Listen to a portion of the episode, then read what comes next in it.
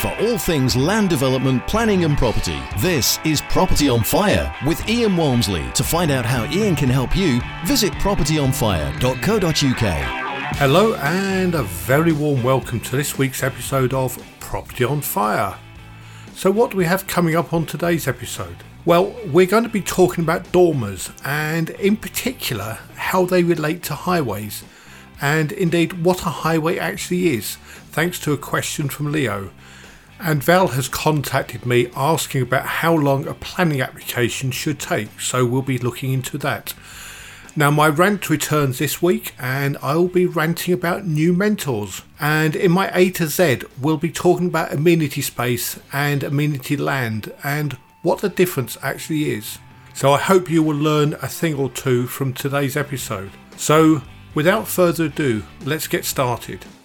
But before we do, please do like, review, and subscribe to this podcast and come with me on this property journey.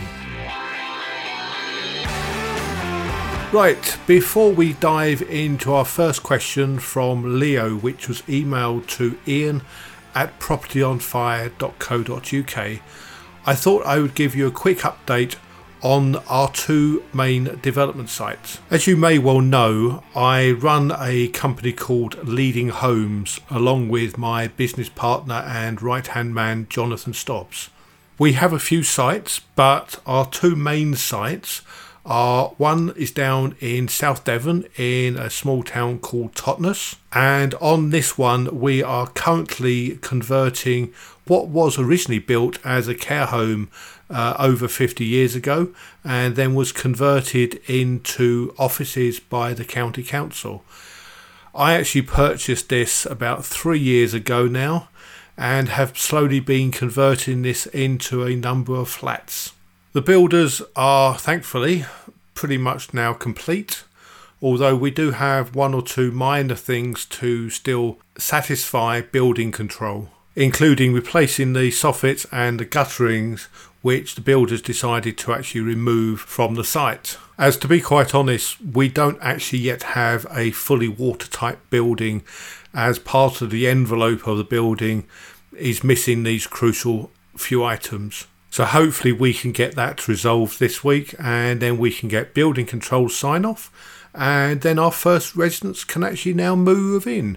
We've already had some uh, exchanges on flats, so that is always a good sign when you actually start receiving money for these dwellings. On the exterior, the landscaping continues to take shape, so that is making the outside look really, really nice. Up to the north of Devon now, at our site in a town called Westward Ho, and the site is actually positioned right next to England's oldest golf course. At the moment, we are in pre construction phase on this site, and on this, we're getting one or two of the pre commencement conditions dealt with so that we can actually make material start on site with the start of the road. Part of what we need to do initially is actually to get rid of the barn, which we've now had confirmation does contain asbestos. So that obviously has to be dealt with and disposed of in in a manner suitable for the materials. But I'm hoping that will actually take place in the next week or so, or certainly before the local birds decide to actually nest within the barn as that will actually hold us up if that happens. We are also talking to a couple of landowners elsewhere, and we're hoping to actually get some options finalised and signed fairly soon. So we ought to get those across the line within the next month, and that will certainly make a big difference to our future plans within leading homes. But as is the case with all our sites, once they are secured and once we actually have control of the sites, then we will give a little bit more information and explain to listeners as to how we've actually gone about obtaining these sites and obtaining these options within the sites. And to be honest, what an option actually means. I should never assume that everybody understands what all my terminology means. And that is, I guess, as to why I'm actually doing my Ian's A to Z. But I have a feeling we're going to have to wait a little while f- until we actually get down to the letter O for options, especially as we're still on the letter A. But it does seem like the a fair majority of the terms actually start with an A, so there is a reason that, that we're probably still on the letter A. And before you ask, yes, I will have something for the letters such as Q, so don't panic on that.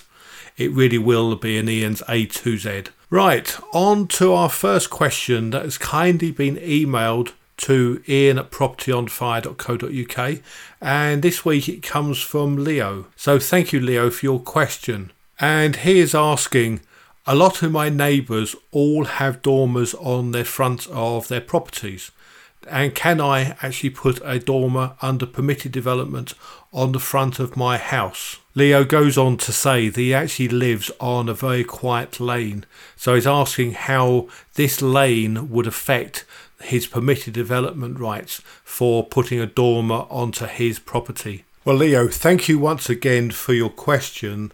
And the simple answer is actually, well, you can't, or not under permitted development anyway. Dormers and other roof alterations are covered in Class B of Part 1 of the General Permitted Development Order. And whilst Class B allows for the addition of an additional volume allowance of 40 cubic metres additional roof space for terrace houses and an additional 50 cubic metres for detached and semi detached houses.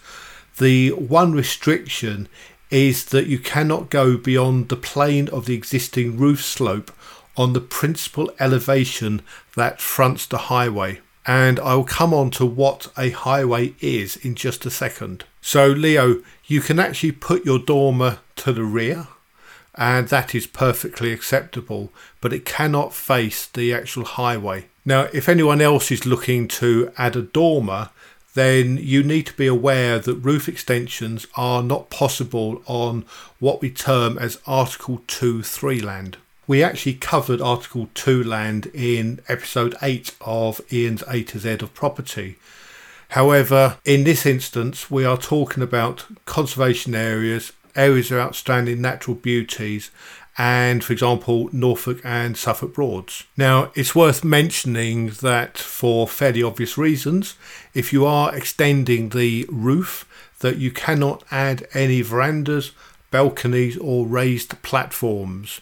They are a no no. Right, now I actually said earlier that you cannot put a roof extension on the elevation that faces the highway.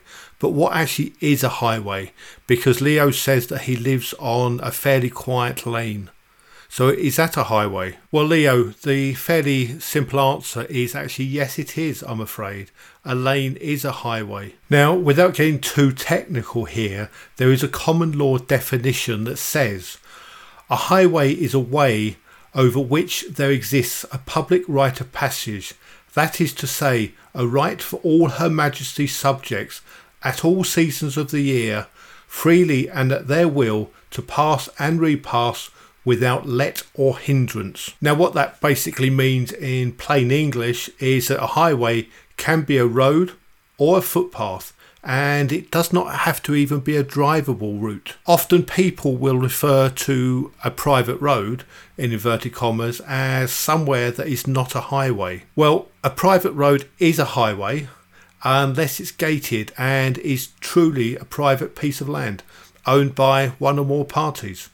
More often, these private roads are simply unadopted roads. And it might surprise you that we have over 40,000 unadopted roads in England and Wales alone. And this makes up over 4,000 miles of road. So they are not that unusual, but these are all highways unless they are truly, truly private. When we actually get down to H, I will cover a bit more about highways, but you'll need to wait a few more episodes before we get to that point. So, going back to your question, Leo, no, I'm afraid you can't put the dormer without full planning permission on the front of your property but as long as you aren't in a conservation or area or other restricted areas. And by the way, this may actually include previous planning restrictions on your property, so you better just check on that as well. But you can put it on the rear under permitted development. But if you want it out the front, then I'm afraid you are going to need full planning permission. But if a lot of your neighbours already have dormers on their houses, then I don't see too many issues with the planning application because your property will still be in keeping with those of your neighbours. I hope that was of help, Leo, and appreciate your questions sent to ian at propertyonfire.co.uk. And don't forget, if you'd like your question answered, then please ping me an email or you are welcome to send me a tweet at propertyonfire or contacting me via one of the other methods. This is Property on Fire with Ian Walmsley. And now, Ian's rant. Okay, right. My rant this week is about new mentors and people who claim to be experts within literally five minutes of doing property. Now, you're probably going to be saying to yourself, but hold on a second, Ian. You're a mentor. You mentor people, you train people. So, what, what is the difference here? Well, yes, I do. However, I had my first buy to let when I was 18, and doing a bit of quick maths, that means that I did it round about 35 to 40 years ago, which is some considerable time. Mind you, in those days, I was a little bit green, and to be honest, I didn't actually know what a mentor even was. In those days, also, you couldn't go to the estate agent and give them a property to let. They just actually refused to do it. So, hey, how times have changed. But going back to my rant, this is about people who have literally been in property for it seems like about five minutes. They have probably done a course, they've probably come off a course, which has probably been a three day course anyway.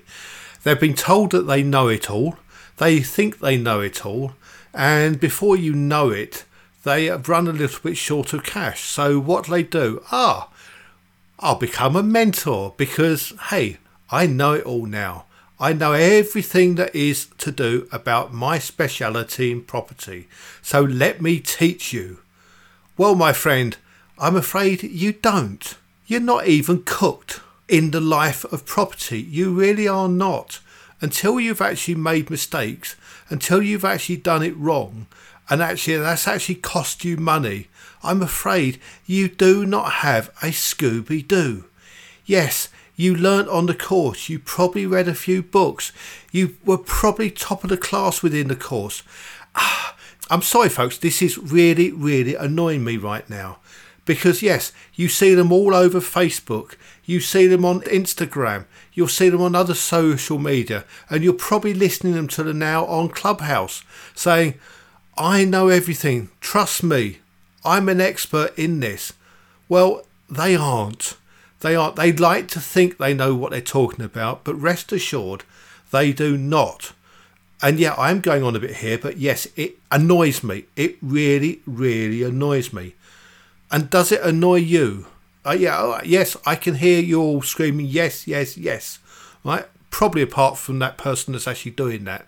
And if you are, not a problem. But please, don't call yourself an expert after five minutes because you really are not cooked. You have to do this property lark for a little bit longer than five minutes. Right, I'm going to have to have a sip of water now because, to be quite honest, I've got rather hot under the collar over all that. So, look, if you've got a rant, if something annoys you in the property sphere, in the property industry, then why not let me know? You can email me ian at propertyonfire.co.uk or you can tweet me at propertyonfire. I don't really mind how you get hold of me, folks, but just if you've got something to let off steam about, just like I do reading these people who are just experts after 30 seconds or 40 seconds or whatever it might be, then please do get in touch. Right, now that I've calmed down a little bit after that rant, um, we'll go on to our question from Val and she's kindly emailed in to ask me how long should a planning application take? Now, unfortunately, Val, you don't actually specify as to which type of planning application you actually are talking about.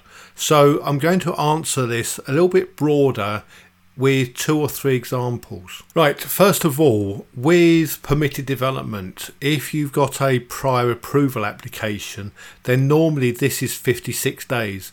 There are one or two exceptions to this, such as demolition, which may only be 28 days, but for a change of use, the majority will actually be 56 days or eight weeks. And this 56 days is actually a continuous 56 days. So it will include, Val, days like Christmas, Boxing Day, Easter, Good Friday, whatever.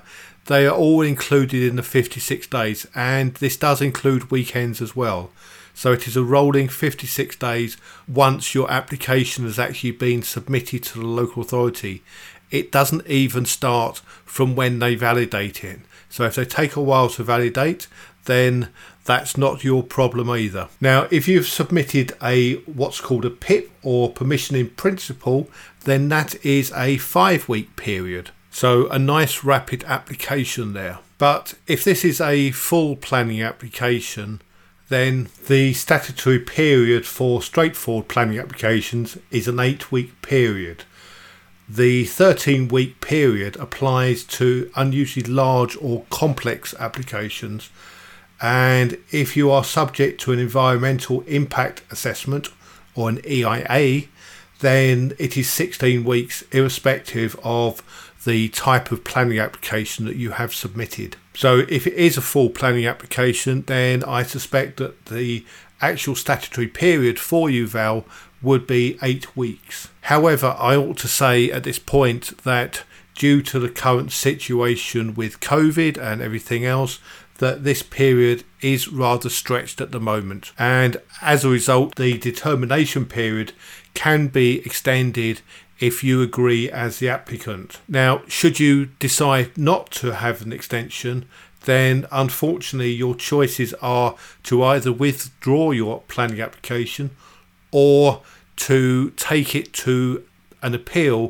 for non determination. But just a warning if you decide to do it to non determination and go for an appeal to the inspectorate, then the local authority can no longer make a decision. They are not allowed to make a decision on that planning application. So, therefore, you will take it out of their hands. So, just tread carefully if you decide to do that because you don't get the opportunity to go back to them. And to be honest, if they were just about to give you permission, you probably don't wish to do that either. So, my recommendation to you, Val, if you are beyond the eight weeks, send them a nice polite email. And if you're still not getting anywhere, then look to perhaps copy in the more senior people within the planning department. I think all local authorities within their planning departments are very stretched at the moment. So I think we all need just to give them a little bit of patience as far as these applications are concerned. But once you've actually gone beyond the statutory eight weeks for a standard planning application, you do have a right to go to the inspectorate. An appeal at the moment is, to be honest, it's taking at least six to nine months, if not longer. So you may just want to sort of work with the local authority because if you do go to an appeal, it is going to take quite a while for that to be resolved by the inspectorate. I hope that answers your question, Val.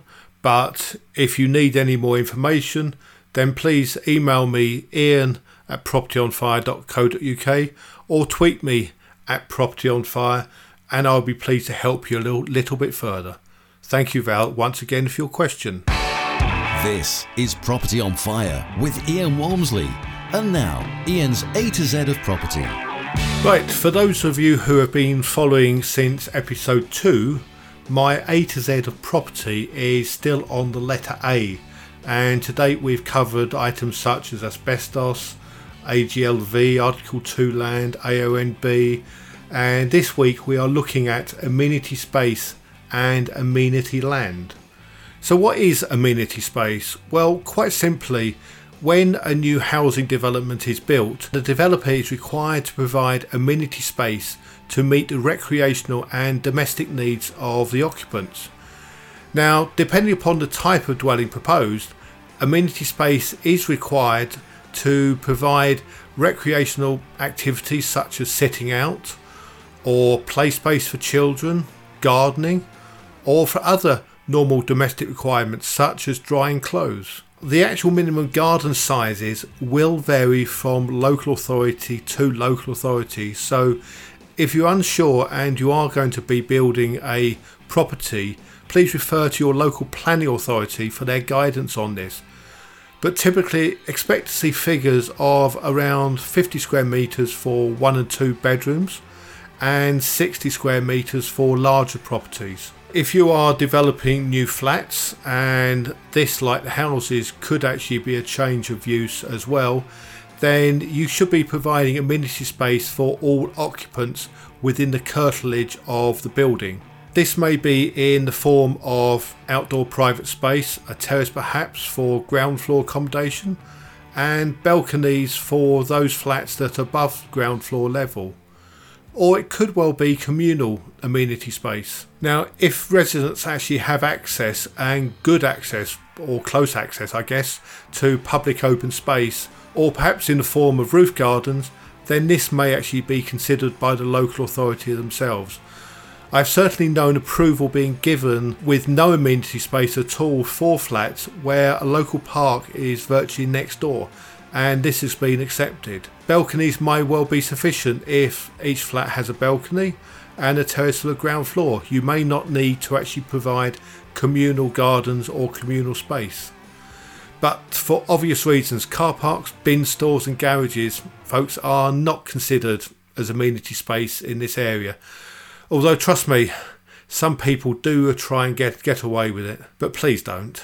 I think if COVID has taught us one thing, I think it's having amenity space, either a garden or communal gardens, I think is very important to the well-being of everyone to be honest. I think we all need a little bit of space where we can actually get out, relax, and if the sun does shine, then you know, a bench or something like that to sit upon and just enjoy relaxing. Right, amenity land, and this is a little bit different because this is land which is valued locally for its visual importance and or contribution to the area. This might be publicly owned land or it could be privately owned land. And often it will have restrictions as to what can actually be done with it. For example, you might not be allowed to actually fence amenity land if it's privately owned. You may be able to access the land or it may be restricted. It can vary. And don't forget, the land may have been created by an earlier Section 106 from a previous planning application.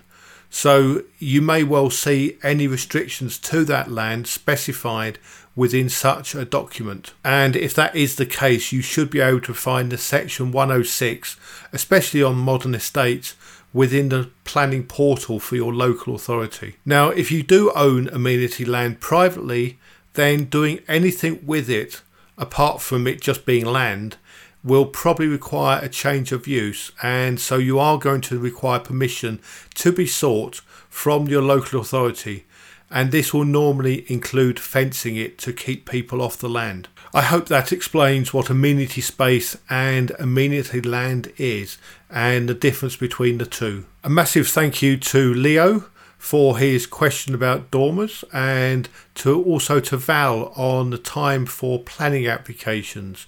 And I hope the answers that I was able to give you earlier in this episode helped both of you greatly. If you have a question for me, on anything to do with property. It does not have to be about planning, it could be about HMOs, it could be about development, it could be absolutely anything rent to rent. I don't care what it's about.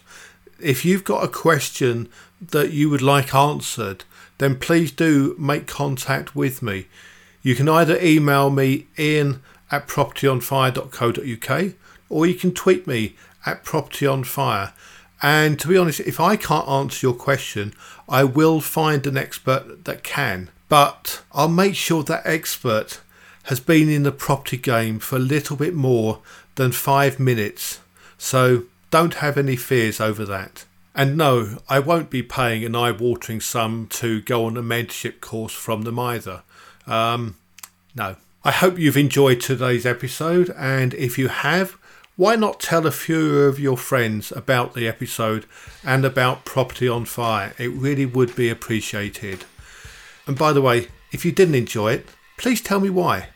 I really don't bite. Now, if I can help you in your property journey in 2021, then do please get in touch. Keep safe, and we'll chat again next Tuesday.